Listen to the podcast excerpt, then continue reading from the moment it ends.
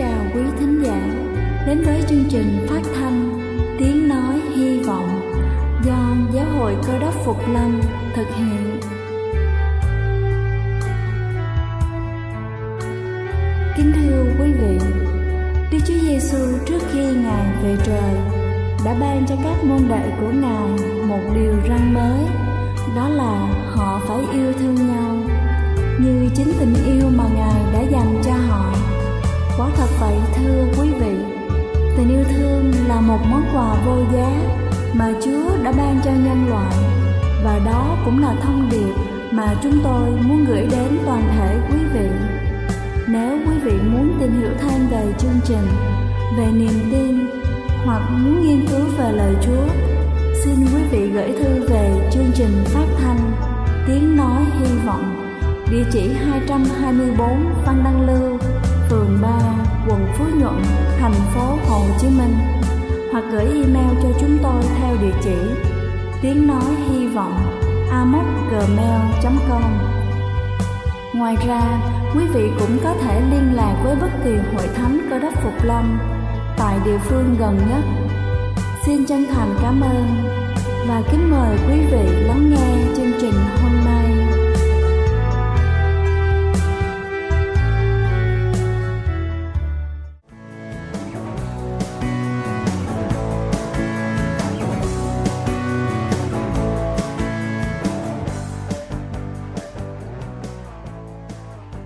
Xin thân ái kính chào quý vị khán giả thương mến. Chúc quý vị có một ngày mới luôn tràn đầy ân phước của Chúa. Kính thưa quý vị, và ngày hôm nay chúng ta sẽ cùng nhau tìm hiểu những câu chuyện của những thư báo truyền đạo trên thế giới. Câu chuyện hôm nay có tựa đề Phép lạ ở tầng số 7.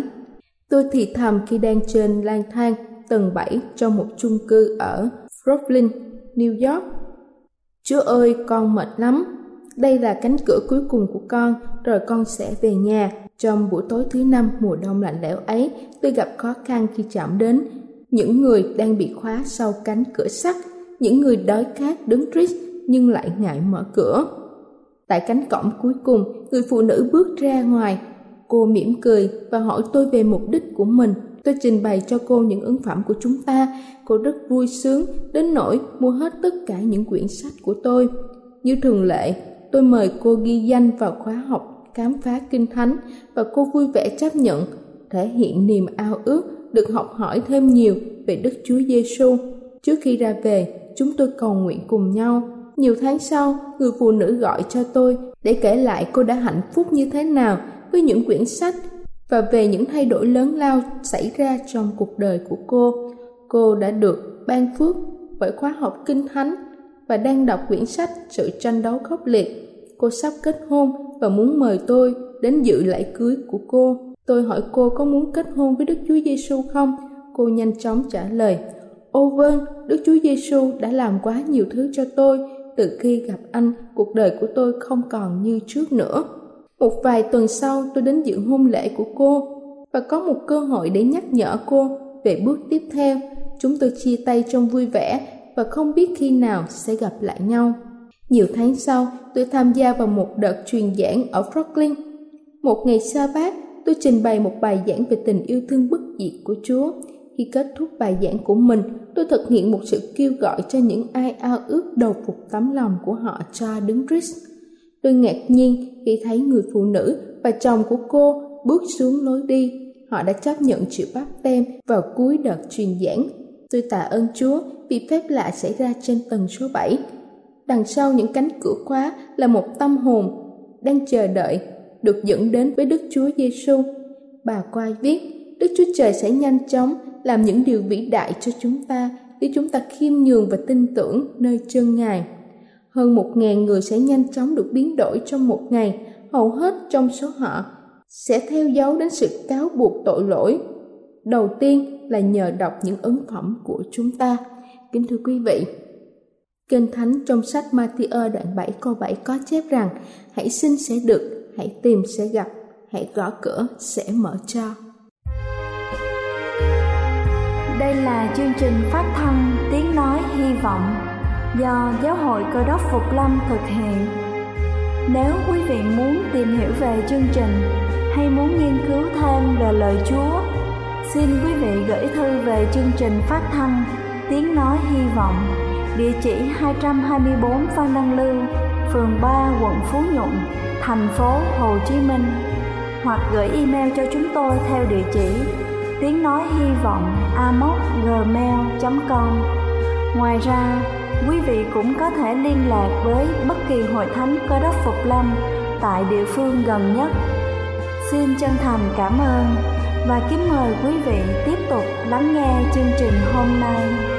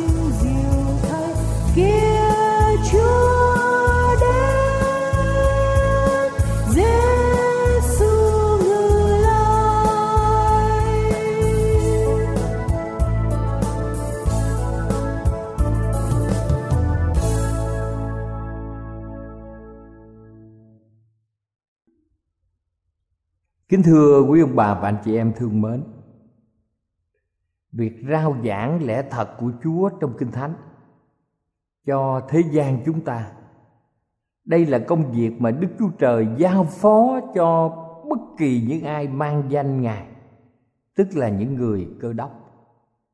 Kinh thánh là liều thuốc giải độc duy nhất dành cho thế gian tội lỗi của chúng ta và nhờ kinh thánh thì giúp mọi người nhận biết được sứ điệp ân điển của chúa. Đây là công việc đầu tiên mà những ai đã nhận biết quyền năng chữa lành của ân điển phải làm. Nhu cầu của thế giới của chúng ta ngày nay cũng không khác gì nhu cầu của những người đã sống cách đây hai ngàn năm. Kính thưa quý ông bà chị em chúng ta cần phải có một sự thay đổi lớn. Nhờ ân điển của đấng cơ đốc, thì chúng ta mới có thể thực hiện được sự hồi phục từ tinh thần, thể chất cho đến tâm linh của mỗi người ở trong chúng ta. Làm thế nào để chúng ta thành công và chìa khóa nào có thể mở được con đường đi đến thành công? Một việc quan trọng là chúng ta phải quan tâm đến mọi người. Để tiếp cận với mọi người, có một phương cách của đấng cơ đốc thì mới mang lại thành công thật sự. Đấng cứu thế đã hòa mình với tất cả chúng ta vì ngài muốn đem những điều lợi ích nhất đến với mỗi người ở trong chúng ta. Chúa bày tỏ lòng cảm thương đối với mọi người. Ngài chăm lo nhu cầu của mỗi một người trong chúng ta và đã nhận được sự tin cậy từ mọi người. Kính thưa quý ông bà chị em, như vậy bằng nỗ lực của mỗi người, chúng ta có thể tiếp cận được nhiều người. Nếu chúng ta giảm bớt thời gian để dành cho những việc tiêu khiển của cuộc đời chúng ta, thì chúng ta sẽ có nhiều thời gian để giúp những người nghèo khổ chúng ta có thể chăm sóc kẻ bệnh tật, an ủi người khổ đau, hướng dẫn cho những người chậm hiểu và khuyên bảo cho những ai thiếu kinh nghiệm. Chúng ta có thể dành thời gian để khóc với những người đang khóc, dành thời gian để vui với những người đang vui, và đi với sức mạnh của niềm tin, của lời cầu nguyện, của tình yêu chúa kính thưa quý ông bà chị em. Phần lớn trong mỗi cộng đồng, có nhiều người không nghe lời giảng của chúa và nhiều người cũng không có thời giờ để tham gia bất cứ một buổi nhóm thờ phượng nào. Nếu như chúng ta đem lẽ thật đến với họ, thì chúng ta phải tìm mọi cách đi đến từng nhà của mỗi người mà chúng ta có thể tiếp cận được thông thường thì việc giúp đỡ về mặt nhu cầu vật chất, tức là cách mà ngày nay mọi người gọi là cứu trợ, là cách duy nhất đem chúng ta đến gần với mọi người. Nhiều người không có đức tin nơi Chúa Giêsu và cũng mất niềm tin nơi con người, nhưng họ lại trân trọng những hành động cảm thông và giúp ích. Khi họ nhìn thấy một ai đó không được thế gian tán dương hoặc không được hỗ trợ về tài chánh nhưng người ấy lại đi chăm sóc cho người ốm đau, cho người nghèo được ăn, an ủi người buồn tuổi và hướng mọi người chú ý vào Đức Chúa Trời là đã ngay thương xót. Người ấy không chỉ là người hầu việc Chúa, mà còn chính là sứ giả của Ngài. Khi người ngoài nhìn thấy việc làm này thì lòng họ thật xúc động. Lòng họ nảy sinh sự biết ơn và đức tin được khơi dậy. Họ thấy Chúa chăm gìn họ và họ sẵn sàng nghe khi lời Chúa mở ra khắp nơi đều có khuynh hướng dùng những công việc của tổ chức thay thế cho nỗ lực cá nhân sự khôn ngoan của con người hướng tới sự củng cố, tập trung và hình thành trong những học viện to lớn, trong những nhà thờ nguy nga và vô số người để mặc cho những người làm công việc bác ái. Còn họ thì ngày càng trở nên xa cách và nhiều người trở nên vô cảm. Thưa quý ông bà chị em, tình yêu dành cho đức chúa trời và dành cho con người sẽ dần dần chết dần trong lòng. Cho nên kính thưa quý ông bà và anh chị em thương mến đức chúa giêsu giao công việc cho từng người của chúng ta. Chúng ta đến với người đau ốm, đến với người nghèo khổ, chia sẻ lẽ thật cho người lạc mất. Công việc này không thể để mặc cho một tổ chức từ thiện. Nhưng mà trách nhiệm của mỗi cá nhân, nỗ lực của từng người trong chúng ta chúng ta hy sinh thời giờ của mình, hy sinh một ít về bản thân của mình. Đây là yêu cầu của kinh thánh. Đấng cơ đốc đã truyền mệnh lệnh quan trọng, hãy ra ngoài đường. Và dọc hàng rào gặp ai thì ép mời vào cho đầy nhà ta. Ngài đã đem chúng ta đến gần với những ai đang cần giúp. Và kinh thánh cũng khẳng định rằng họ đem những kẻ nghèo khổ đã bị đuối đi về nhà mình. Khi thấy kẻ trần truồng thì mặc cho. Và hãy đặt tay trên kẻ đau thì kẻ đau sẽ lành. Điều này đã được ghi trong sách Luca đoạn 14 câu 23 hoặc là sách Esai đoạn 58 câu 7 hay là sách Mát đoạn 16 câu 18 như vậy qua sự giao tiếp, nhờ cá nhân chứng đạo mà ơn phước của lẽ thật của Chúa được truyền ra một cách nhanh chóng cho thế gian. Hội thánh của Đấng Cơ Đốc đã được thành lập với mục đích là phục vụ. Khẩu hiệu của hội thánh phải chính là thiên chức. Tính hữu của hội thánh là các chiến binh được đào tạo để đấu tranh với sự chỉ đạo của Đức Chúa Giêsu dẫn mọi người đến sự cứu rỗi. Các mục sư, các hướng dẫn viên, họ có phạm vi hoạt động rộng lớn hơn nhiều tổ chức khác. Các vị đó không chỉ chăm sóc mọi người, mà còn hướng dẫn mọi người chăm sóc người khác. Các vị đó không chỉ hướng dẫn mọi người đến những nguyên tắc đúng đắn, mà còn dạy những người nghe họ phổ biến những nguyên tắc này. Hội thánh hội thánh trở nên một trường huấn luyện và lẽ thật nếu không hoạt động, không phổ biến, sẽ mất đi nguồn sinh khí, sẽ không còn tác dụng chữa lành và chúng ta chú ý, ơn phước chỉ có thể tiếp tục tuôn đổ khi lẽ thật được chia sẻ cho mọi người. Đức Chúa Giêsu đã sai 12 môn đồ đi trong chuyến truyền giáo. Và Ngài phán bảo họ trong sách Ba thiơ đoạn 10 câu 7 và câu 8 rằng, Khi đi đường, hãy rao giảng rằng Dương quốc thiên đàng đã đến gần. Hãy chữa lành người đau yếu, Khiến người chết sống lại. Làm sạch người phong hủi và đuổi quỷ Các con đã nhận không Thì hãy cho không Kính thưa quý ông bà chị em, Chúng ta theo tấm gương mà Chúa Giêsu đã hướng dẫn. Cho nên mỗi một tín hữu nên tham gia và được huấn luyện.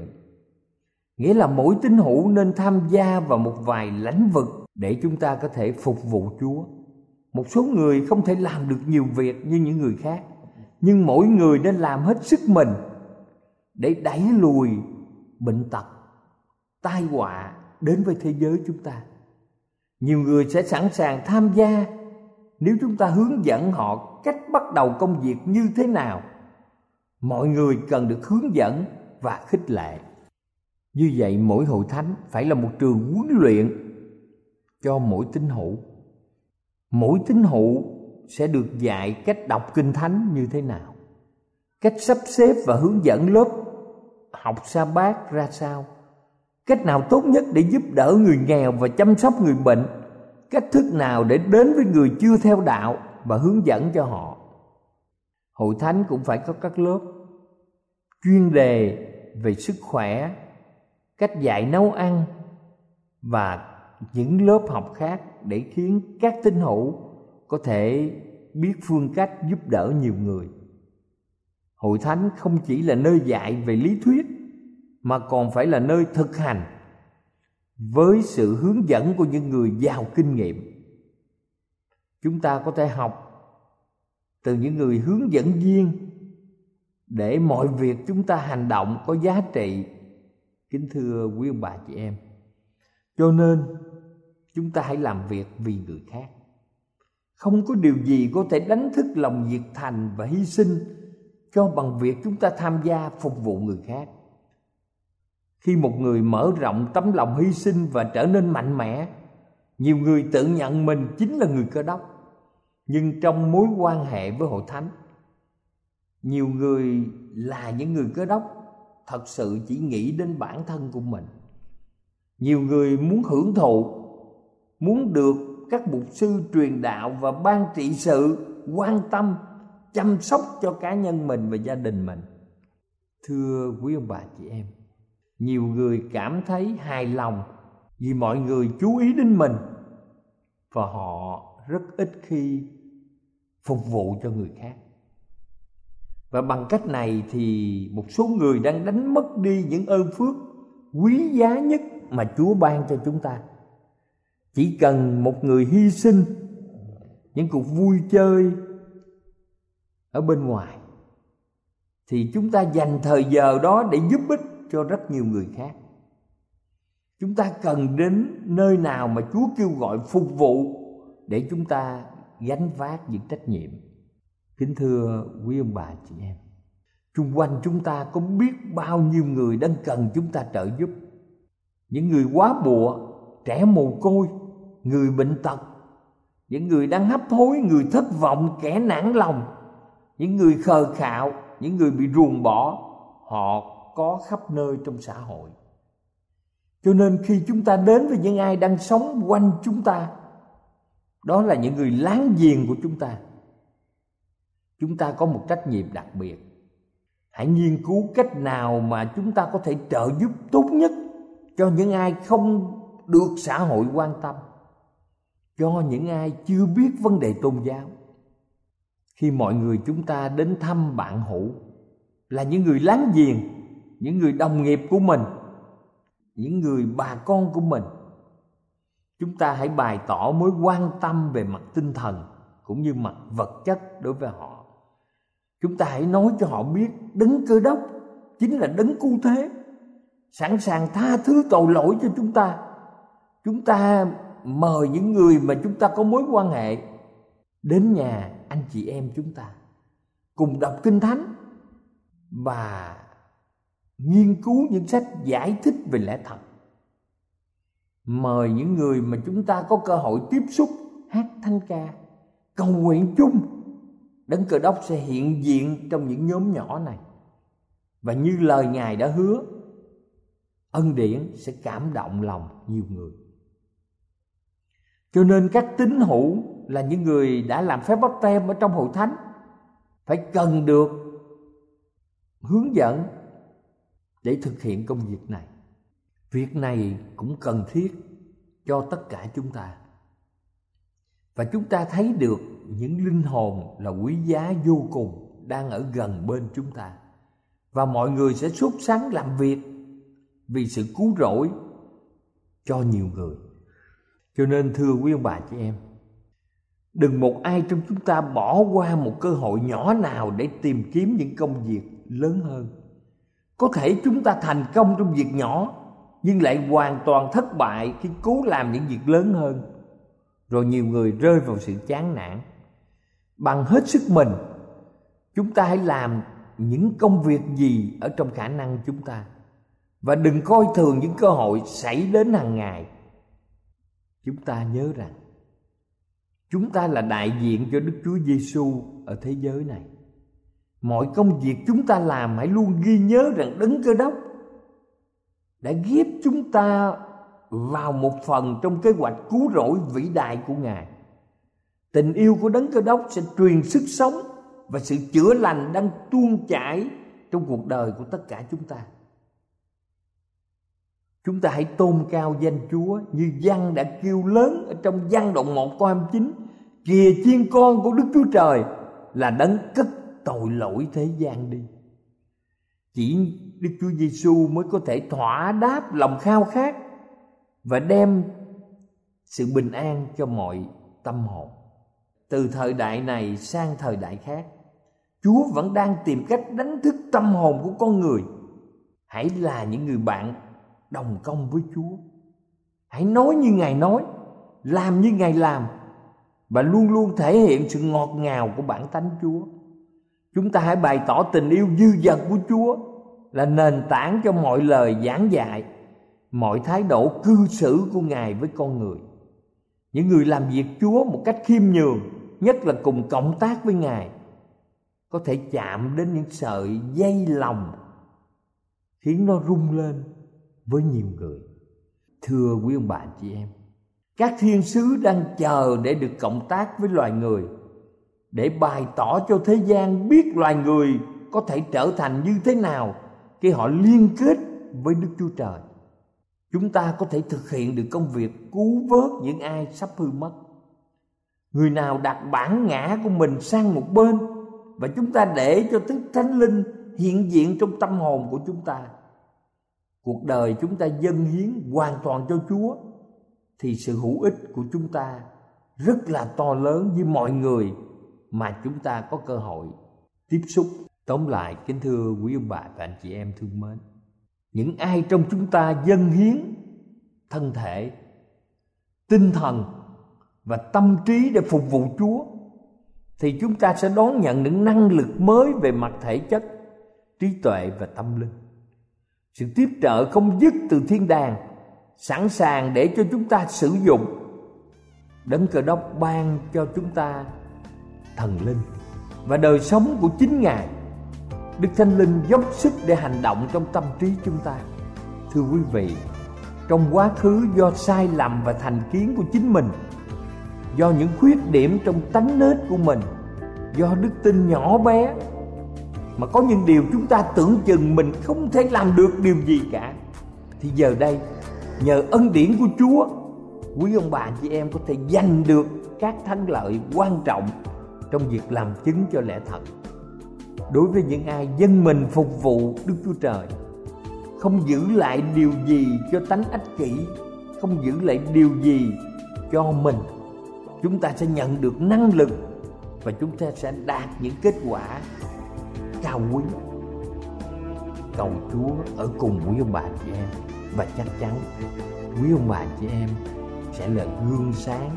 Và nhờ quý ông bà chị em mà nhiều người sẽ được sự sống đời đời trong Đức Chúa Giêsu cơ đốc.